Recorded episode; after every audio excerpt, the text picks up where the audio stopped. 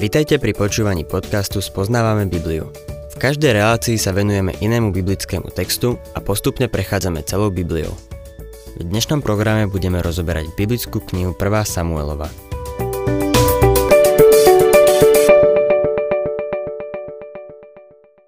Milí poslucháči, Archa zmluvy bola viditeľným znamením toho, že Boh uzavrel zmluvu so svojim ľudom Izraelom. Vo vnútri tejto truhly zakáciového dreva, obloženej rídzim zlatom, boli dve tabule zákona, ktoré Mojžiš zhotovil na vrchu Sinaj. Počas 40-ročného putovania na púšti ju prenášali pomocou nosných žrdí. Keď táborili, mala svoje miesto vo svetostánku. Keď sa Izraeliti usadili v zasľúbenej krajine, postavili svetostánok v Šile v kmeni Efraim. V ňom sa počas nasledujúcich generácií nachádzala aj archa zmluvy. Pri niektorých významných udalostiach ju kňazi niesli so sebou, ako napríklad pri dobití Jericha. Možno preto Izraelitom v boji proti filištíncom napadlo, že by ju mali vziať do tábora. Boh však nedovolil, aby ho zneužívali pre vlastné ciele a zámery. Ich konanie bolo skôr výsledkom poverčivosti ako viery v Boha. Izraeliti utrpeli zdrvujúcu porážku a archa zmluvy sa stala korisťou filištíncov. V 5. kapitole 1. Samuelovej sme videli, že hospodinová ruka ťažko doliehala na filištíncov kvôli ukradnutej arche. Premiesňovali ju z jedného mesta do druhého, no všade ich Boh pustošil a ranil vredmi filištínske kniežatá nakoniec prišli k rozhodnutiu, že by archu zmluvy mali vrátiť. 1. Samuelova, 6. kapitola, 1. až 4. verš. Hospodinova archa zostala na území filištíncov 7 mesiacov. Filištínci zvolali kňazov i vešcov a pýtali sa, čo máme robiť s hospodinovou archou? Poradte nám, ako ju poslať na jej miesto. Tí odpovedali, keď pošlete archu izraelského boha späť, neposielajte len samotnú archu, ale musíte ju poslať aj s obetným darom za vinu. Potom sa uzdravíte a pochopíte, prečo sa jeho trestajúca ruka od vás neodvrátila. Spýtali sa, aký obetný dar za vinu máme poslať? Odpovedali, 5 zlatých vredov a 5 zlatých myší, pre každé filištínske knieža po jednom, lebo rovnaká pohroma postihla vás všetkých i vaše kniežatá. Filištínci sa chceli archy zbaviť, ale nevedeli ako. Poradili sa teda s kňazmi a vešcami, ktorí im povedali, aby neposielali Božiu archu len tak na prázdno. Mali poslať obetný dar a ten dar poukazuje na hanebnosť filištínskeho modlárstva. Veľa ľudí si kladie otázku, prečo Boh vyhnal filištíncov z krajiny. Zasľúbená krajina sa nachádzala na dôležitej kryžovatke vtedajšieho sveta a jej obyvatelia mali značný vplyv na okolitý svet. Boh ich vyhnal kvôli ich hanebnému modlárstvu. Úplne sa odvrátili od Boha. Boh im tu znova dal príležitosť, aby sa k nemu obrátili.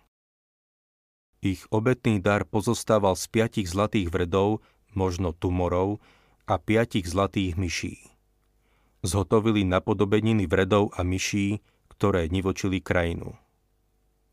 10. až 11. verš Tí muži urobili tak.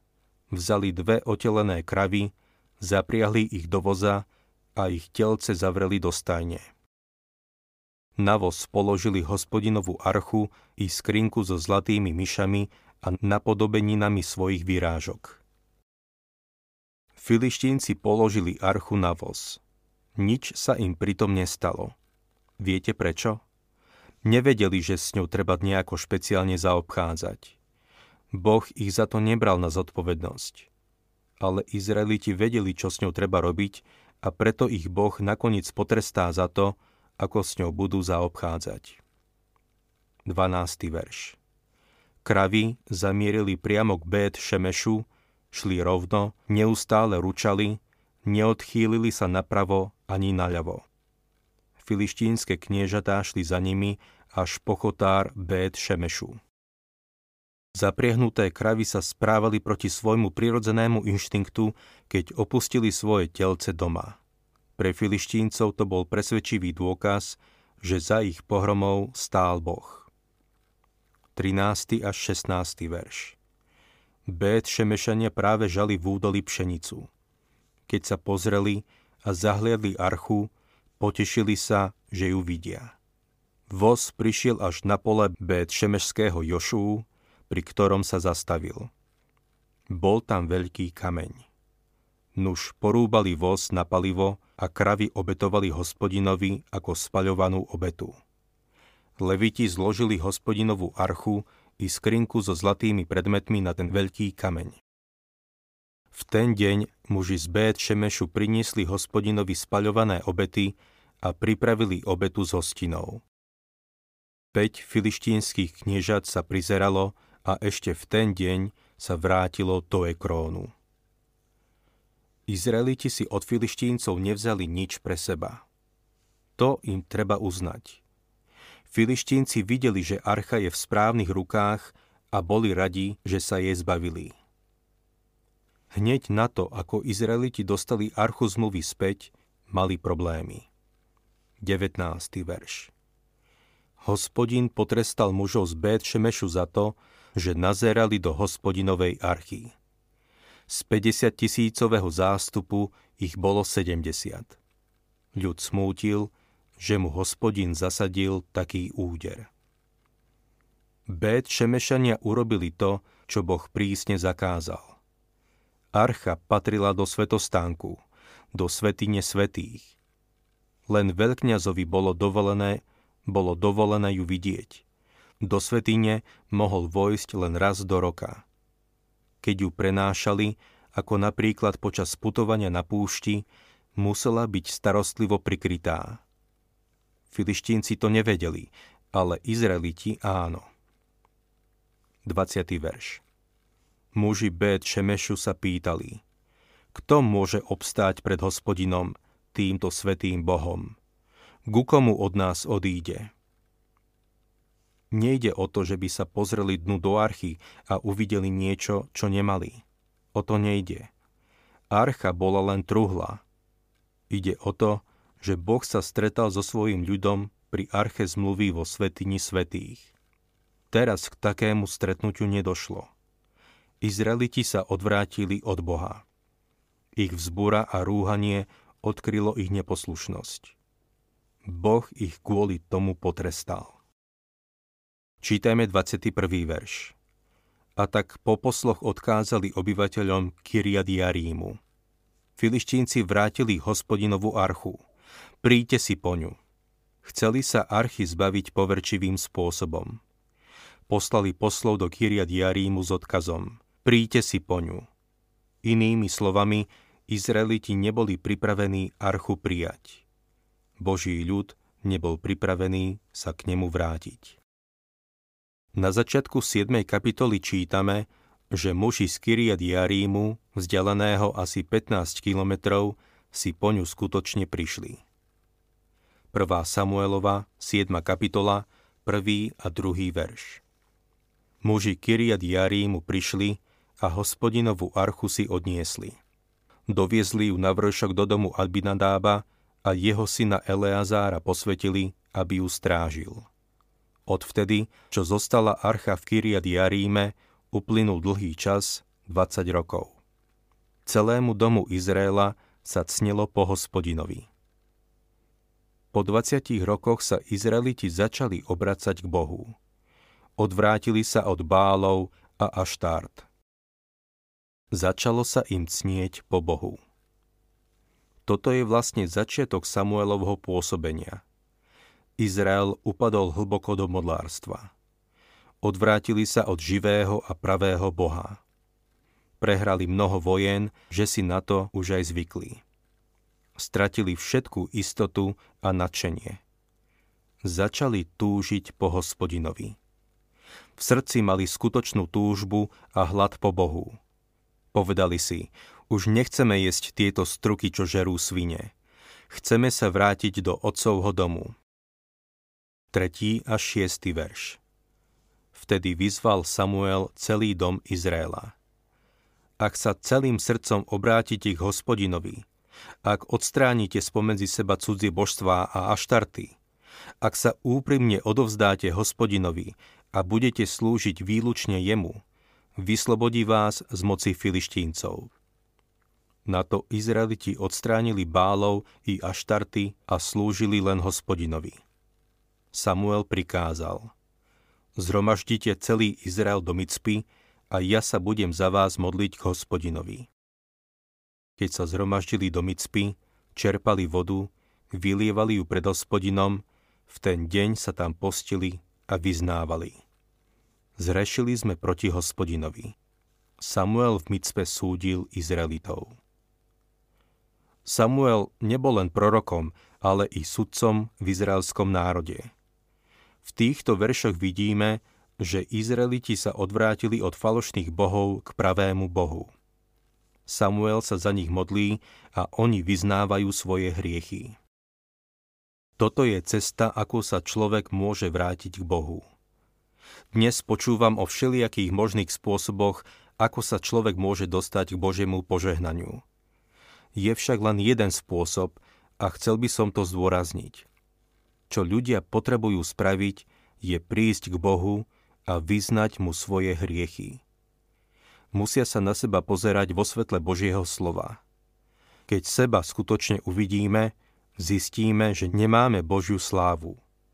Môžeme mať istotu, že krv Ježiša Krista, Božieho Syna, nás očistí od všetkého hriechu. Čítajme v našom texte ďalej od 8. po 11. verš. Prosili Samuela. Neprestaň za nás volať o pomoc hospodinovi, nášmu Bohu, aby nás vyslobodil z moci filištíncov. Samuel vzal mladé jahňa a obetoval ho ako spaľovanú celostnú obetu hospodinovi. Volal o pomoc pre Izrael a hospodin mu dal odpoveď. Keď Samuel prinášal hospodinovi spaľovanú obetu, filištínci napadli Izrael. V ten deň hospodin spustil na filištíncov veľké hromobitie a tak ich zmiatol, že Izraelu podľahli. Na to Izraeliti vyrazili z Micpy, prenasledovali filištíncov a porážali ich až po miesto poniže Bét Káru. Boh dal Izraelitom veľké víťazstvo. Bolo to prvé víťazstvo po veľmi dlhej dobe. Upadli do hlbokého modlárstva a búrili sa proti Bohu. Keď sa potom začali obracať k Bohu, Samuel od nich žiadal, aby vyznali svoje hriechy a slúbili sa vrátiť k Bohu. Výsledkom toho bolo víťazstvo nad filištíncami. 12. verš Vtedy vzal Samuel kameň, postavil ho medzi Micpu a Šén nazval ho Ebenezer a povedal Až potiaľ to nám pomáhal hospodin. Ebenezer znamená kameň pomoci. Až potiaľ to nám pomáhal hospodin. Bol to kameň spomienky, ktorý poukazoval na minulosť. Bol to kameň poznania, kameň pre súčasnosť. Bol to kameň zjavenia, ktorý hľadel do budúcnosti nachádzal sa 5-6 kilometrov severozápadne od Jeruzalema. Filištínci už nikdy neboli takým dominantným a hrozným nepriateľom ako pred touto bitkou. 13. až 17. verš Filištínci boli takí pokorení, že sa už neodvážili vtrhnúť na územie Izraela. Kým Samuel žil, doliehala na Filištíncov hospodinová ruka – Mestá, ktoré filištínci zabrali Izraelu od Ekrónu po Gat, sa vrátili späť. Túto oblasť vyslobodil Izrael z područia filištíncov. Medzi Izraelom a Amorejčanmi vládol pokoj. Samuel súdil Izrael po celý svoj život. Každoročne sa vydával na okružnú cestu do Bételu, Gilgálu a Micpy a na všetkých týchto miestach súdil Izrael. Potom sa vracal späť do Rámy, kde mal svoj dom, kde tiež súdil Izrael. Aj tam postavil oltár hospodinovi. Samuel bol úžasným sudcom a božím mužom. Vyrástol vo svetostánku, kde bol svetkom skazenosti Eliho synov a Božieho trestu. No napriek tomu, na začiatku 8. kapitoly čítame. Prvý verš. Keď Samuel zostarol, ustanovil svojich synov za sudcov Izraela. Samuel urobil zo svojich synov sudcov, hoci boli toho nehodní a boli úplne nevhodní na túto úlohu. Bola to chyba. Samuel bol výborný sudca, úžasný prorok a boží muž. Ale ako otec, podobne ako Eli, zlyhal. Druhý a tretí verš. Jeho prvorodený syn sa volal Joel, druhý sa volal Abia. Boli sudcami v Béršebe. Synovia však nenasledovali jeho príklad boli chamtiví, brali úplatky a prekrúcali právo. Takí boli Samuelovi synovia. Boli úplne nepoctiví. Nenasledovali príklad svojho otca. Nie je to zaujímavé? Ako sa to môže stať, že takým dobrým rodičom sa narodia také nepodarené deti? 4. a 5. verš Vtedy sa zhromaždili všetci starší Izraela prišli k Samuelovi do rámy a povedali mu Už si starý a tvoji synovia nechodia po tvojich cestách. Ustanov nám teda kráľa, ktorý by nás spravoval, ako to majú všetky národy. Izraeliti si žiadajú kráľa. Samozrejme, sú ovplyvnení okolitými národmi. Ako dôvod uvádzajú Samuelov pokročilý vek a zanovitosť jeho synov. 6. a 7. verš. Samuelovi sa však nepáčilo, keď hovorili, daj nám kráľa, ktorý by nás spravoval. Samuel sa modlil k hospodinovi. Hospodin povedal Samuelovi, poslúchni ľud vo všetkom, čo si žiada. Keď ma nechcú za kráľa, nepohrdli tebou, ale mnou. To, že Samuel ustanovil svojich synov za sudcov, sa stalo zámienkou na to, aby si žiadali kráľa. Niet pochyb o tom, že to Samuelovi zlomilo srdce. Boh ho potešuje a uistuje ho, že Izraeliti tým neodmietajú jeho, ale samého Boha. Vyhovárajú sa síce na Samuelových synov, ale skutočným dôvodom je odmietnutie Božej zvrchovanosti. Samuel potom Izraelitov upozornil, aké to bude, keď budú mať kráľa. Kráľ bude nad nimi vládnuť, poberie im synov za vojakov, céry za kuchárky a slúžky. Zaberie im polia, vinice i olivové sady, ako aj dobytok. Oznámil im, že nakoniec budú volať o pomoc, no hospodín ich nevypočuje. Prejdeme k 19. až 22. veršu. Ľud však nechcel posluchnúť Samuela, lež vravel – nie, nech nám vládne kráľ. Chceme byť ako ostatné národy. Nech nás spravuje kráľ. Pôjde pred nami a povedie nás do boja. Samuel si vypočul všetky slová ľudu a predniesol ich hospodinovi. Hospodin povedal Samuelovi. Poslúchni ich a ustanov im kráľa. Na to povedal Samuel mužom Izraela. Chodte každý do svojho mesta. Pre zvyšok 1. a 2. Samuelovej platia slová Zozeáša 13. kapitoly 11. verša. Dal som ti kráľa vo svojom hneve a beriem ho vo svojom rozhorčení. Izraeliti išli každý svojou cestou. Boh im dá kráľa. To, čo platilo o Izraelitoch začia z Mojžiša, platilo aj o nich. V 106. žalme v 15. verši čítame – Dal im teda, čo si žiadali, dopustil však, aby chradli. Boh im dá kráľa, ako si žiadajú, ale neprospeje im to. Boh bude viesť svoj národ nepriamo prostredníctvom prorokov. Ako budeme vidieť, Boh nebude jednať priamo s kráľom, ale skrze proroka, ktorý sprostredkuje Božie slovo kráľovi. Kráľ sa potom rozhodne, či ho príjme alebo nie.